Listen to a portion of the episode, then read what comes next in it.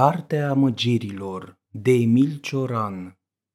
Extaz muzical. Simt cum îmi pierd materia, cum cad rezistențele fizice și cum mă topesc armoniile și ascensiunile unor melodii interioare. O senzație difuză, un sentiment inefabil, mă readuc la o sumă nedeterminată de vibrații, de rezonanțe intime și de sonorități învăluitoare. Tot ce am crezut în mine individuat, izolat într-o singurătate materială, fixat într-o consistență fizică și determinat într-o structură rigidă, pare a se fi rezolvat într-un ritm de o seducătoare fascinație și de o fluiditate insesizabilă.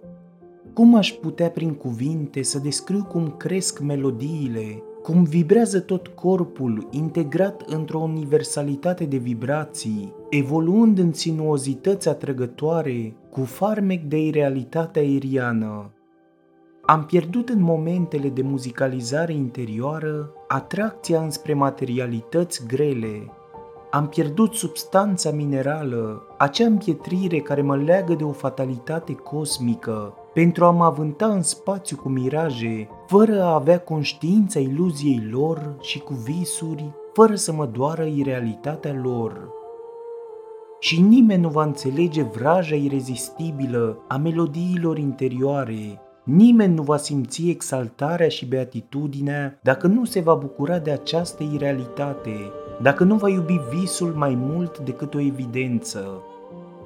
Starea muzicală nu este o iluzie, fiindcă nicio iluzie nu poate da o certitudine de o așa amploare și nicio senzație organică, de absolut, de trăire incomparabilă, semnificativă prin sine și expresivă în esența sa. În aceste clipe, când răsuni în spațiu și când spațiul răsună în tine, în aceste momente de torent sonor, de posesie integrală a lumii, nu pot să mă întreb decât, pentru ce întreagă această lume nu sunt eu? Nimeni n-a încercat cu intensitate, cu o nebună și cu o incomparabilă intensitate, sentimentul muzical al existenței, dacă n-a avut dorința acestei absolute exclusivități, dacă n-a fost de un iremediabil imperialism metafizic, când ar dori spargerea oricăror granițe care separă lumea de eu. Starea muzicală asociază în individ egoismul absolut cu cea mai înaltă generozitate. Vrei să fii numai tu, dar nu pentru un orgoliu meschin, ci pentru o voință supremă de unitate, pentru spargerea barierelor individuației, nu în sensul de dispariție a individului, ci de dispariție a condițiilor limitative impuse de existența acestei lumi. 3, 2, 1. Dacă vrei să te relaxezi câteva minute, îți place să citești și nu ai timp, sau îți plac pur și simplu operele autorilor clasici, aici este locul potrivit. Intră pe canalul de YouTube Universul Cărților Audio și dacă îți plac audiobook-urile mele, dă-mi un like, un share și un subscribe.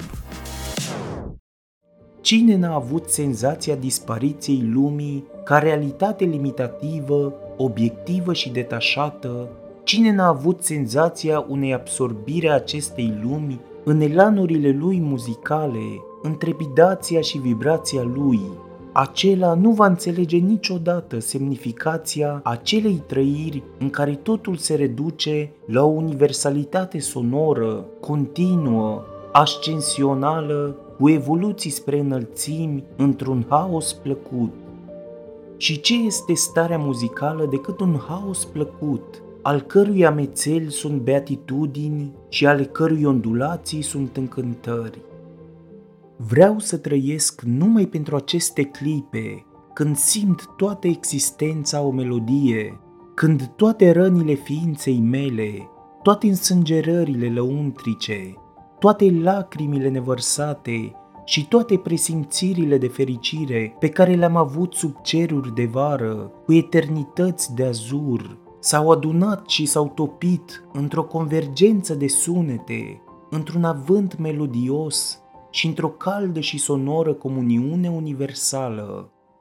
Mă încântă și mă omoară de bucurie misterul muzical care zace în mine, care își aruncă reflexe în ondulațiile melodioase, care mă destramă și îmi reduce substanța la ritmul pur.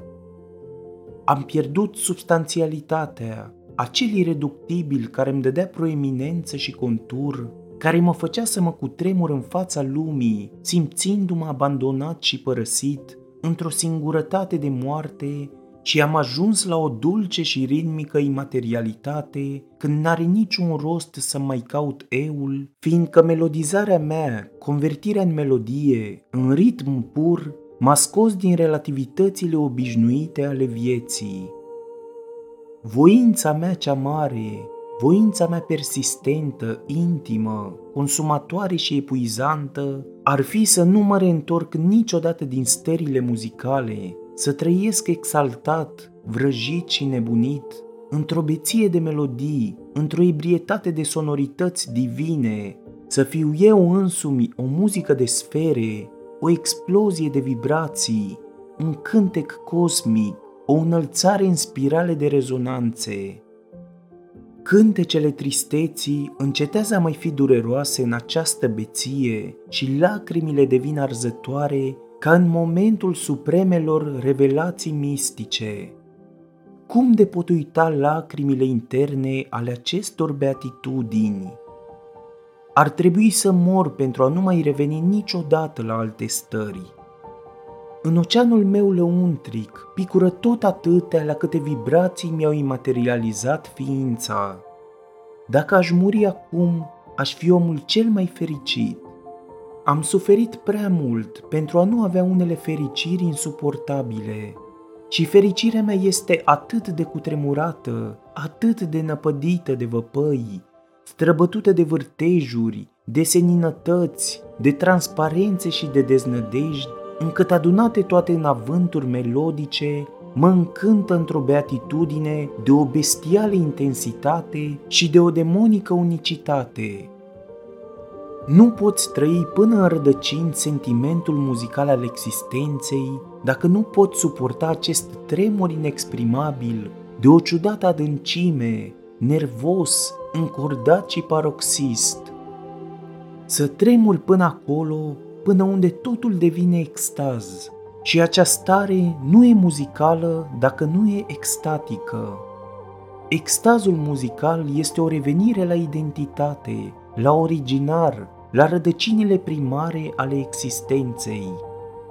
În el rămâne numai ritmul pur al existenței, curentul imanent și organic al vieții. Aud viața, de aici încep toate revelațiile. Numai în muzică și în iubire există bucuria de a muri, străfulgerarea de voluptate, când simți că mori, deoarece nu mai poți suporta vibrațiile interne. Și te bucură gândul unei morți subite, care te-ar scuti să mai supraviețuiești acelor momente. Bucuria de a muri, care n-are nicio legătură cu ideea și conștiința obsedantă a morții, se naște în marile experiențe de unicitate, când simți perfect cum acea stare nu se va mai reîntoarce niciodată. În muzică și în iubire sunt numai senzații unice. Cu toată ființa îți dai seama că ele nu se vor mai putea reîntoarce și regreți din tot sufletul viața de fiecare zi la care vei reveni după ele. Ce voluptate admirabilă este aceea care se naște la gândul că ai putea muri în asemenea clipe, că prin acest fapt n-ai pierdut clipa, căci este o pierdere infinit mai mare în reîntoarcerea la existența zilnică după asemenea clipe, decât stingerea definitivă. Regretul de a nu muri în culmele stării muzicale și ale celei erotice ne învață cât avem de pierdut trăind. În momentul în care am concepe reversibilitatea stării muzicale și erotice, când ne-am pătrunde organic de ideea unei posibilități de retrăire și când unicitatea ne-ar părea o simplă iluzie, n-am mai putea vorbi de bucuria de a muri, ci am revenit la sentimentul imanenței morții în viață, care nu face din aceasta decât un drum spre moarte. Ar trebui să cultivăm stări unice, stările pe care nu le mai putem concepe și simți ca reversibile pentru a ne găsi o moarte în voluptăți. Muzica și iubirea nu pot învinge moartea, fiindcă este în esența lor tendința de apropiere de moarte cu cât câștigă în intensitate. Ele pot fi considerate ca arme împotriva morții numai în fazele minore. O muzică liniștită și o iubire calmă constituie mijloace de luptă împotriva ei. Nu există o înrudire între iubire și moarte, precum nu există nicio înrudire între muzică și moarte, ci relația între ele se stabilește printr-un salt, care poate să fie numai o impresie, dar care interior nu are mai puțin semnificația unui salt. Saltul erotic și saltul muzical în moarte. Întâiul te aruncă din cauza unei plenitudini insuportabile, iar al doilea din cauza unor vibrații totale ce sfarmă rezistențele individuației. Faptul că s-au găsit oameni care să se sinucide din cauza imposibilității de a mai suporta nebuniile iubirii reabilitează genul uman, precum îl reabilitează nebuniile pe care le încearcă omul în trăirea muzicală. Este un criminal acel ce nu înțelege și nu simte muzica, întocmai ca acel ce nu simte că ar putea face crime în astfel de momente. Toate stările n-au valoare și nu exprimă o adâncime extraordinară, decât întrucât duc la regretul de a nu muri. Sentimentul cel mai profund de viață l-ar atinge acela care în fiecare moment ar simți cum moare din cauza stărilor lui. Deși pentru toți moartea începe deodată cu viața, nu toți au sentimentul că mor în fiecare clipă. Să realizezi în continuu un salt muzical și un salt erotic în moarte, sau acest salt să derive din singurătatea ta, care să fie singurătatea ființei, singurătatea ultimă. Cum de mai pot exista alte singurătăți decât aceste singurătăți? Și cum de mai pot exista alte tristeți decât aceste tristeți? Ce-ar fi bucuriile mele fără tristețile mele? Și ce-ar fi lacrimile mele fără tristețile și fără bucuriile mele? Și cântul meu ce-ar fi fără prăpăstile mele și misiunea mea fără deznădejdea mea? Blestemată fie clipa în care viața a început să ia o formă și să se individueze, căci de atunci a început singurătatea ființei și durerea de a fi numai tu, de a fi părăsit. Viața a voit să se afirme prin individuație. Uneori a reușit și atunci a ajuns la imperialism, iar alteori n-a reușit și atunci a ajuns la singurătate, deși pentru o viziune mai adâncă, imperialismul nu este decât o formă prin care ființa fuge de singurătate. Aduni, cucerești, câștigi și lupți pentru a fugi de tine, pentru a-ți învinge întristarea de a nu exista în mod real decât tu însuți. Căci singurătatea este o probă pentru realitatea ființei tale, iar nu pentru realitatea vieții în genere. Sentimentul de singurătate crește cu atât mai mult cu cât crește sentimentul de irealitate a vieții. De când viața a vrut să fie mai mult decât simplă potențialitate și s-a actualizat în indivizi, de atunci s-a născut teama de unicitate și frica de a fi singur, iar dorința ființei individuale de a depăși acest blestemat proces nu exprimă decât fuga de singurătatea metafizică în care te simți părăsit nu numai în câteva elemente, ci organic și esențial în natura ta. De aceea singurătatea încetează a mai fi un atribut al ființei numai când această ființă încetează de a mai fi. Despre fericirea de a nu fi sfânt. O îndelungată durere nu te poate face decât imbecil sau sfânt. Pentru nimeni însă nu este o problemă elementul prim al alternativei, fiindcă nimeni nu se poate teme și nimeni nu se poate bucura de o eventuală imbecilizare, de o paralizare a tuturor simțurilor dintr-o prea mare durere. Nu te temi și nu te bucuri de o astfel de stare, deoarece știi că în ea, fiind excluse luciditățile, o comparație cu stările anterioare nu e posibilă, precum nu e posibilă nicio înfiorare pentru destinul tău. Dar de câte înfiorări nu e cuprins sufletul unui om la gândul că ar putea deveni sfânt și câte temeri adânci nu-l năpădesc la presimțirea obscură a sfințeniei în care îl va arunca durerea. Nimeni nu vrea să moară în imbecilitate, precum nimeni nu vrea să trăiască în sfințenie.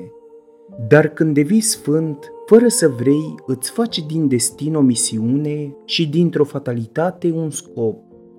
Presimțirile și treptele sfințeniei sunt groaznice, nu sfințenia în sine. Ele provoacă înfiorări inexplicabile, care sunt cu atât mai mari cu cât apar în tinerețe.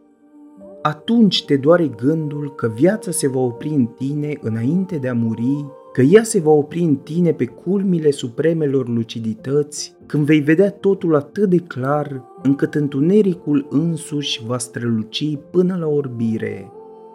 Este atâta renunțare în sfințenie, încât tinerețea unui om, oricât ar fi de îndurerată, nu se poate împăca să trăiască fără surprizele plăcute ale mediocrității.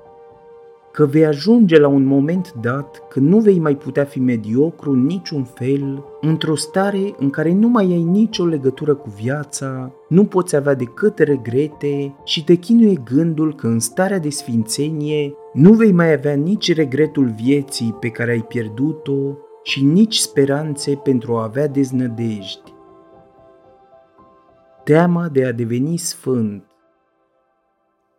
Cum să nu te temi de sfințenie când din tine credeai să iasă numai foc, numai elanuri barbare și explozii, să crească visuri de exaltare nemărginită, iar în locul lor să observi stagnări lăuntrice, oprirea ale cursului vieții, care te impresionează cu semnificația lor solemnă? Căci există ceva solemn în aceste liniști vitale și în aceste încetări organice, simptome tulburătoare ale sfințeniei, stări înfiorătoare de presfințenie. N-ați simțit cum în voi s-a oprit la un moment dat viața și nu v-a durut niciodată tăcerea vieții?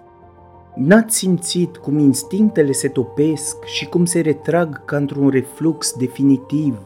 Și n-ați simțit în acest reflux singurătatea de a vă fi părăsit viața? Sfințenia este acea stare în care omul continuă a trăi după ce viața s-a retras din el ca o apă dintr-o mare și de aceea sufletul unui sfânt seamănă unei mări părăsite în care încape orice. Omului este dat să treacă de la bucuria de a auzi viața la tristețea de a o simți oprindu-se. Este pus atunci în fața problemei de a trăi în existență, alături sau dincolo de viață. Tragedia omului este de a nu putea trăi în, ci numai dincoace sau dincolo. De aceea, el nu poate vorbi decât de triumfuri și de înfrângeri, de câștiguri și de pierderi și tot de aceea nu poate trăi în lume, ci se zbate zadarnic între rai și iad, între înălțări și între prăbușiri. Sunt stări pe care nici măcar Dumnezeu nu le poate bănui, deoarece stările cu adevărat mari nu se pot naște decât în imperfecție. Deznădejdile mă fac superior oricărei divinități. Este o plăcere să te gândești că numai de la imperfecțiune se mai poate învăța ceva. Trebuie să mă leg cu toate puterile de imperfecțiunea mea, de deznădejdea și de moartea mea. Ce ziceți de acel om care nu vrea să aibă atâta înțelepciune încât să depășească suferința? Dar oare suferințele rele pot fi depășite? Mai poate exista o valoare din afară cu care ele să fie apreciate? În zadar se obiectează că suferința nu și are o rădăcină ontologică, ci că nu poate fi înțeleasă ca aparținând structurii existenței. Ce valoare poate avea această obiecție în fața unor oameni a căror existență definește suferința? Și după astfel de chinuri să devii numai sfânt, să nu merite suferința o recompensă mai mare, recompensa de a muri? Totuși, să ne bucurăm că în lumea aceasta, cel puțin moartea nu e aproximativă. Teama de a deveni sfânt sau regretul de a nu muri. Asupra celui mai mare regret. Asupra regretului de a nu se fi realizat viața pură în mine, de a se infecta de valori, de conștiință, de spirit și de idei, de a fi fost chinuită de regrete, deznădejdi, obsesii și torturi, de a se fi simțit murind cu fiecare pas al ei, cu fiecare ritm și cu fiecare moment, de a fi fost torturat în fiecare clipă de frica de neant, de gândul nimicniciei și de teama de a exista. Regretul de a nu fi viața pură, adică regretul de a nu fi viața din mine un cântec, un elan și o vibrație, de a nu fi o aspirație pură până la iluzie și caldă până la mângâiere, de a nu fi o beatitudine, un extaz, o moarte de lumină. Aș fi vrut ca viața să circule în mine cu o plenitudine insuportabilă, cu evoluțiile ei anonime de dinaintea individuației, cu dorințele exclusive ale vieții de a fi numai ea și cu dorința vieții de a fi paralelă morții. O astfel de viață să fi palpitat în mine, încât ascensiunea ei să fi fost o iradiere, o explozie de raze și o nebunie de vibrații. Totul să se fi integrat în acest triumf al ființei și totul să nu fi fost decât o muzică, o orgie sonoră, atrăgătoare și încântătoare până la a fi insuportabilă. Să fi fost iresponsabil de viața care curge în mine și prin mine să fi vorbit viața. Nu există un mijloc mai eficace de a suporta durerea ca bătaia și autotortura. Te subminează durerea, te prăbușește și te scufundă, lovește-te, pălmuiește-te, biciuiește-te până la dureri mari și îngrozitoare. În acest fel nu vei înfrânge, dar o vei suporta și vei scoate din ea infinit mai mult decât dintr-o acceptare mediocră. Pune-ți carnea la bătăi, arde-o să iasă foc din ea, încordează-ți nervii și-ți strânge pumnii ca pentru a dărâma totul, ca pentru a cuprinde soarele și a alunga stelele. Sângele să te străbată în curenți calzi, năprasnici și arzători, să te fure viziuni roșii și să te amețească un nim de raze răsărit din tremurul cărnii, al nervilor și al sângelui. Să ardă tot în tine, pentru ca să nu devii blând și căldicel din cauza durerii.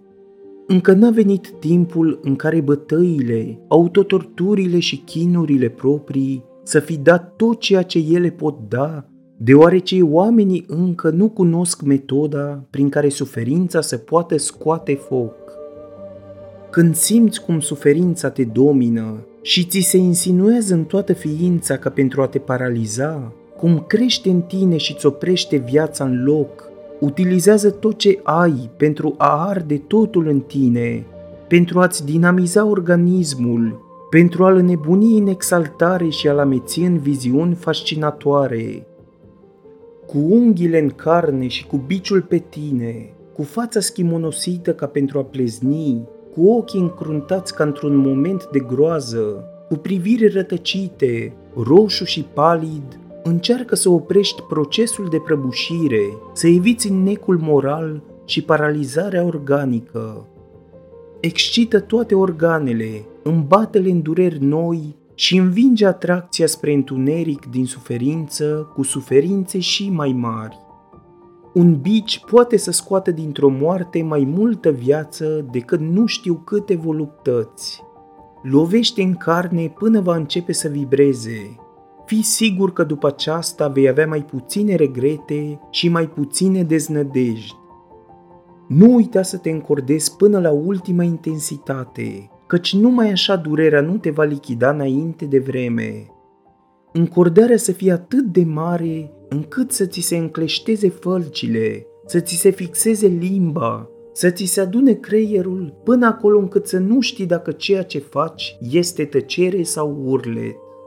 Durerea nu poate fi învinsă decât prin noi dureri, ceea ce înseamnă că niciodată o mare durere nu poate fi depășită în mod real și efectiv, ci o putem numai integra sau stratifica în ființa noastră.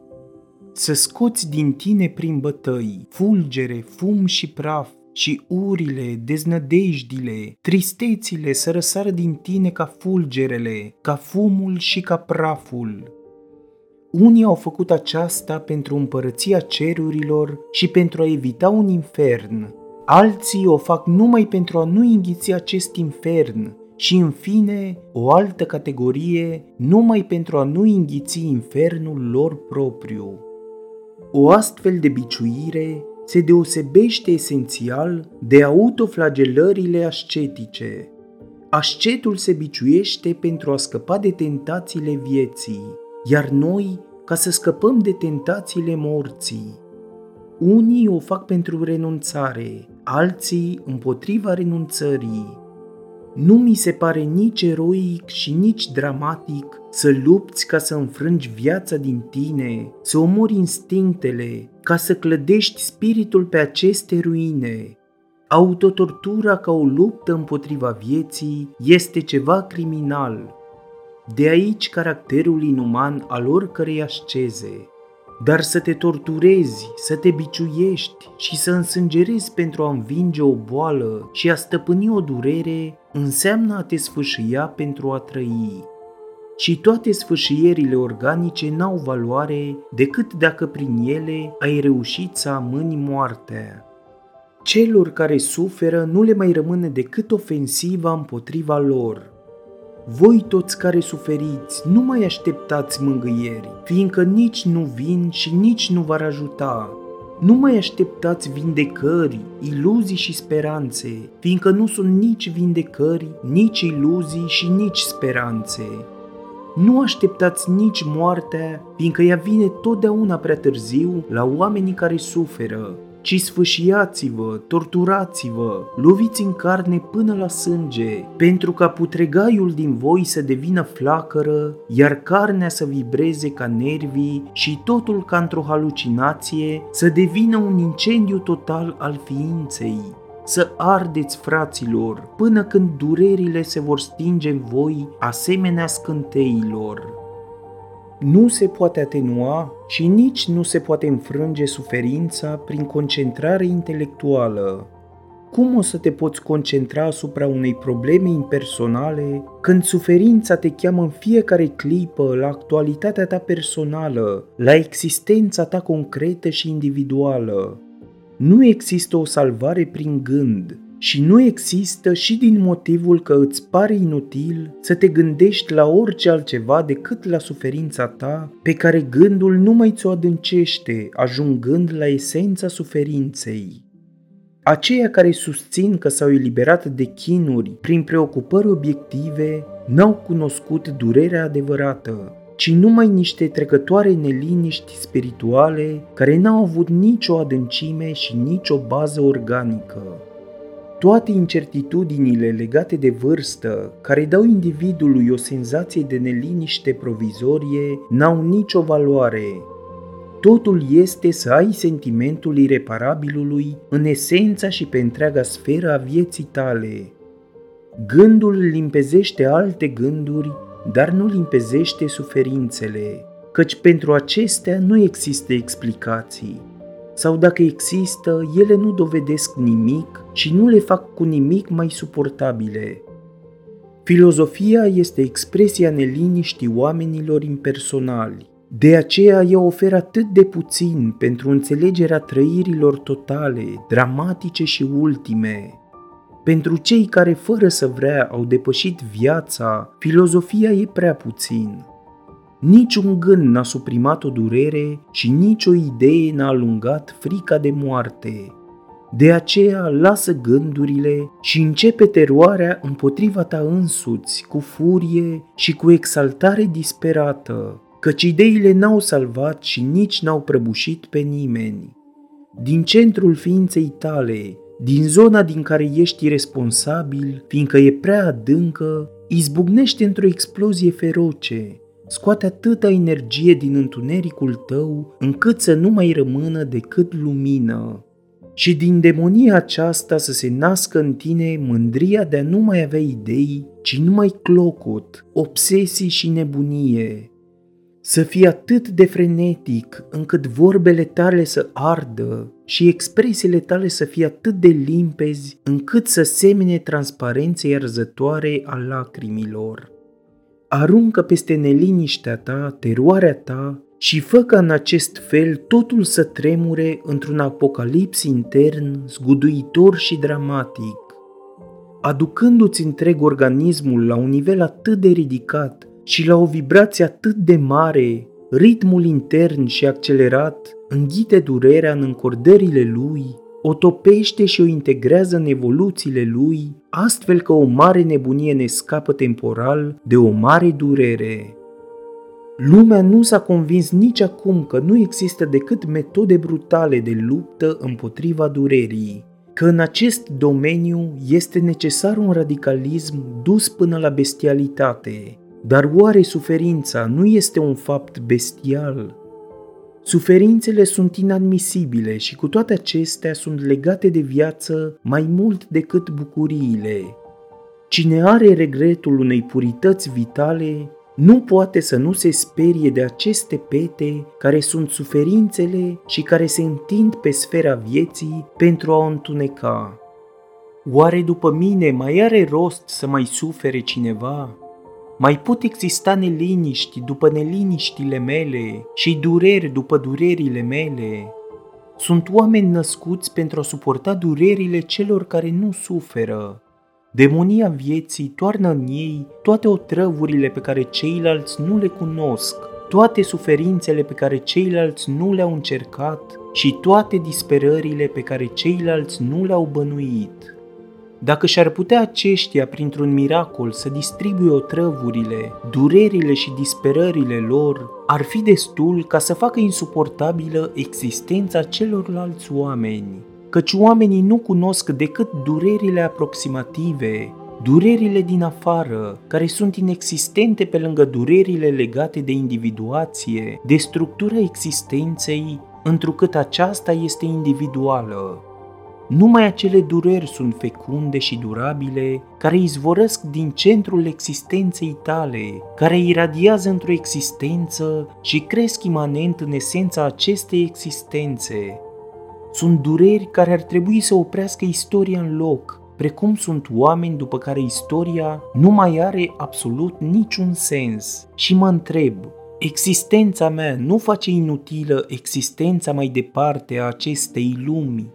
Nu trebuie să ne doară vremelnicia lucrurilor pământești sau inexistența lucrurilor cerești, că totul este supus pieirii, că toate sunt deșarte și trecătoare, că totul n-are absolut nicio valoare și nicio consistență, dar nu poți avea numai regrete când te gândești cum într-o existență atât de redusă în timp și atât de limitată în spațiu pot încăpea atâtea dureri, se pot consuma atâtea tragedii și se pot naște atâtea disperări. Dacă existența individuală este disparentă până la iluzie, pentru ce atunci atâtea tristeți, atâtea renunțări și atâtea lacrimi? În fața acestei nedumeriri crescută până la deznădejde, ești silit să accepți iraționalitatea vieții fără să poți gândi mai departe. Și nici n-are rost să gândești mai departe, fiindcă nu există nicio explicație. Totul este atât de inexplicabil, încât mă doare inutilitatea ideilor.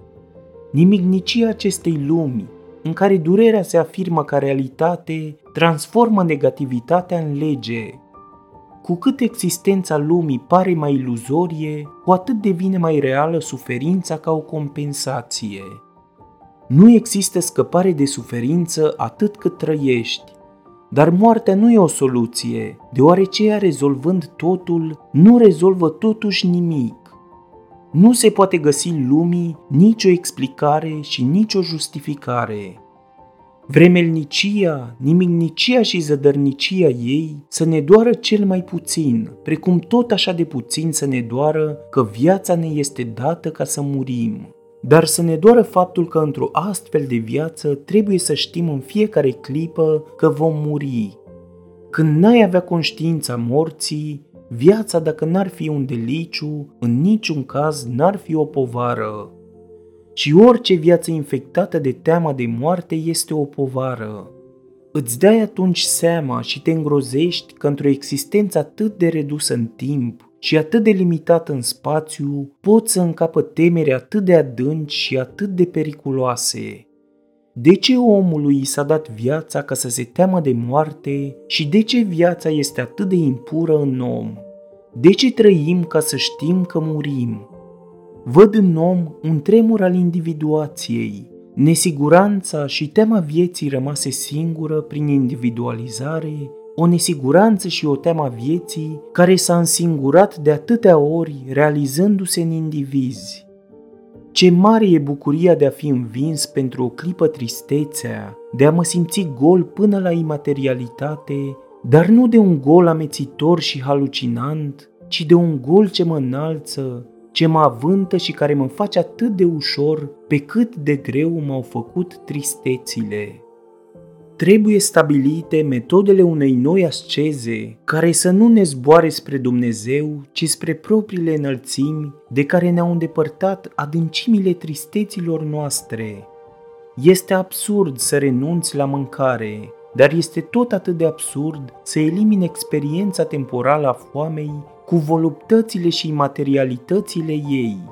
Ca în extazul muzical, te apucă o emoție a înălțimilor, o bucurie de a nu mai exista decât avântul și exaltarea ta. Dar pe când în extazul muzical o plenitudine internă crește ca un flux lăuntric, în foame un gol te dilată din lipsa de substanță și de rezistență, te avântă nu cu conținuturi, ci cu spasme, cu încordări nervoase, într-un elan absurd și nedefinibil. Dacă tristețea te atrage înspre pământ, înspre un elementar material, obscur și adânc, imaterialitatea foamei te aruncă într-un arbitrar total, într-o fantezie și un joc fascinator de planuri, de o iresponsabilitate încântătoare. Ce plăcere să poți fi atât de sus încât să nu poți gândi nimic, ce voluptăți rare să poți uita totul într-o beție pe culmi, și ce farmec să te părăsească durerile în aceste ascensiuni. Aici încep bucuriile oamenilor triști, când nu mai sunt ei, când și-au uitat tristețile. Întreg tremurul individuației pare a fi trecut din neliniștile și torturile sale la un tremur extatic cu fioruri și voluptăți, la o altă nebunie a individuației, ale cărei bucurii nu vor face decât să înrădăcineze mai adânc tristețile. O foame încordată cu exaltări și viziuni, iată ce nu își poate refuza un om trist ca un deliciu temporal, o foame prin care să poți învinge atracția materială, o foame care să-ți producă plăceri de zbor, plăceri aeriene, singurătăți ușoare și planante, singurătăți de zbor. Trebuie încercate toate căile pentru a nu cădea înfrânți de durere, tristețe și boală, și lupta noastră împotriva lor să fie eroismul nostru.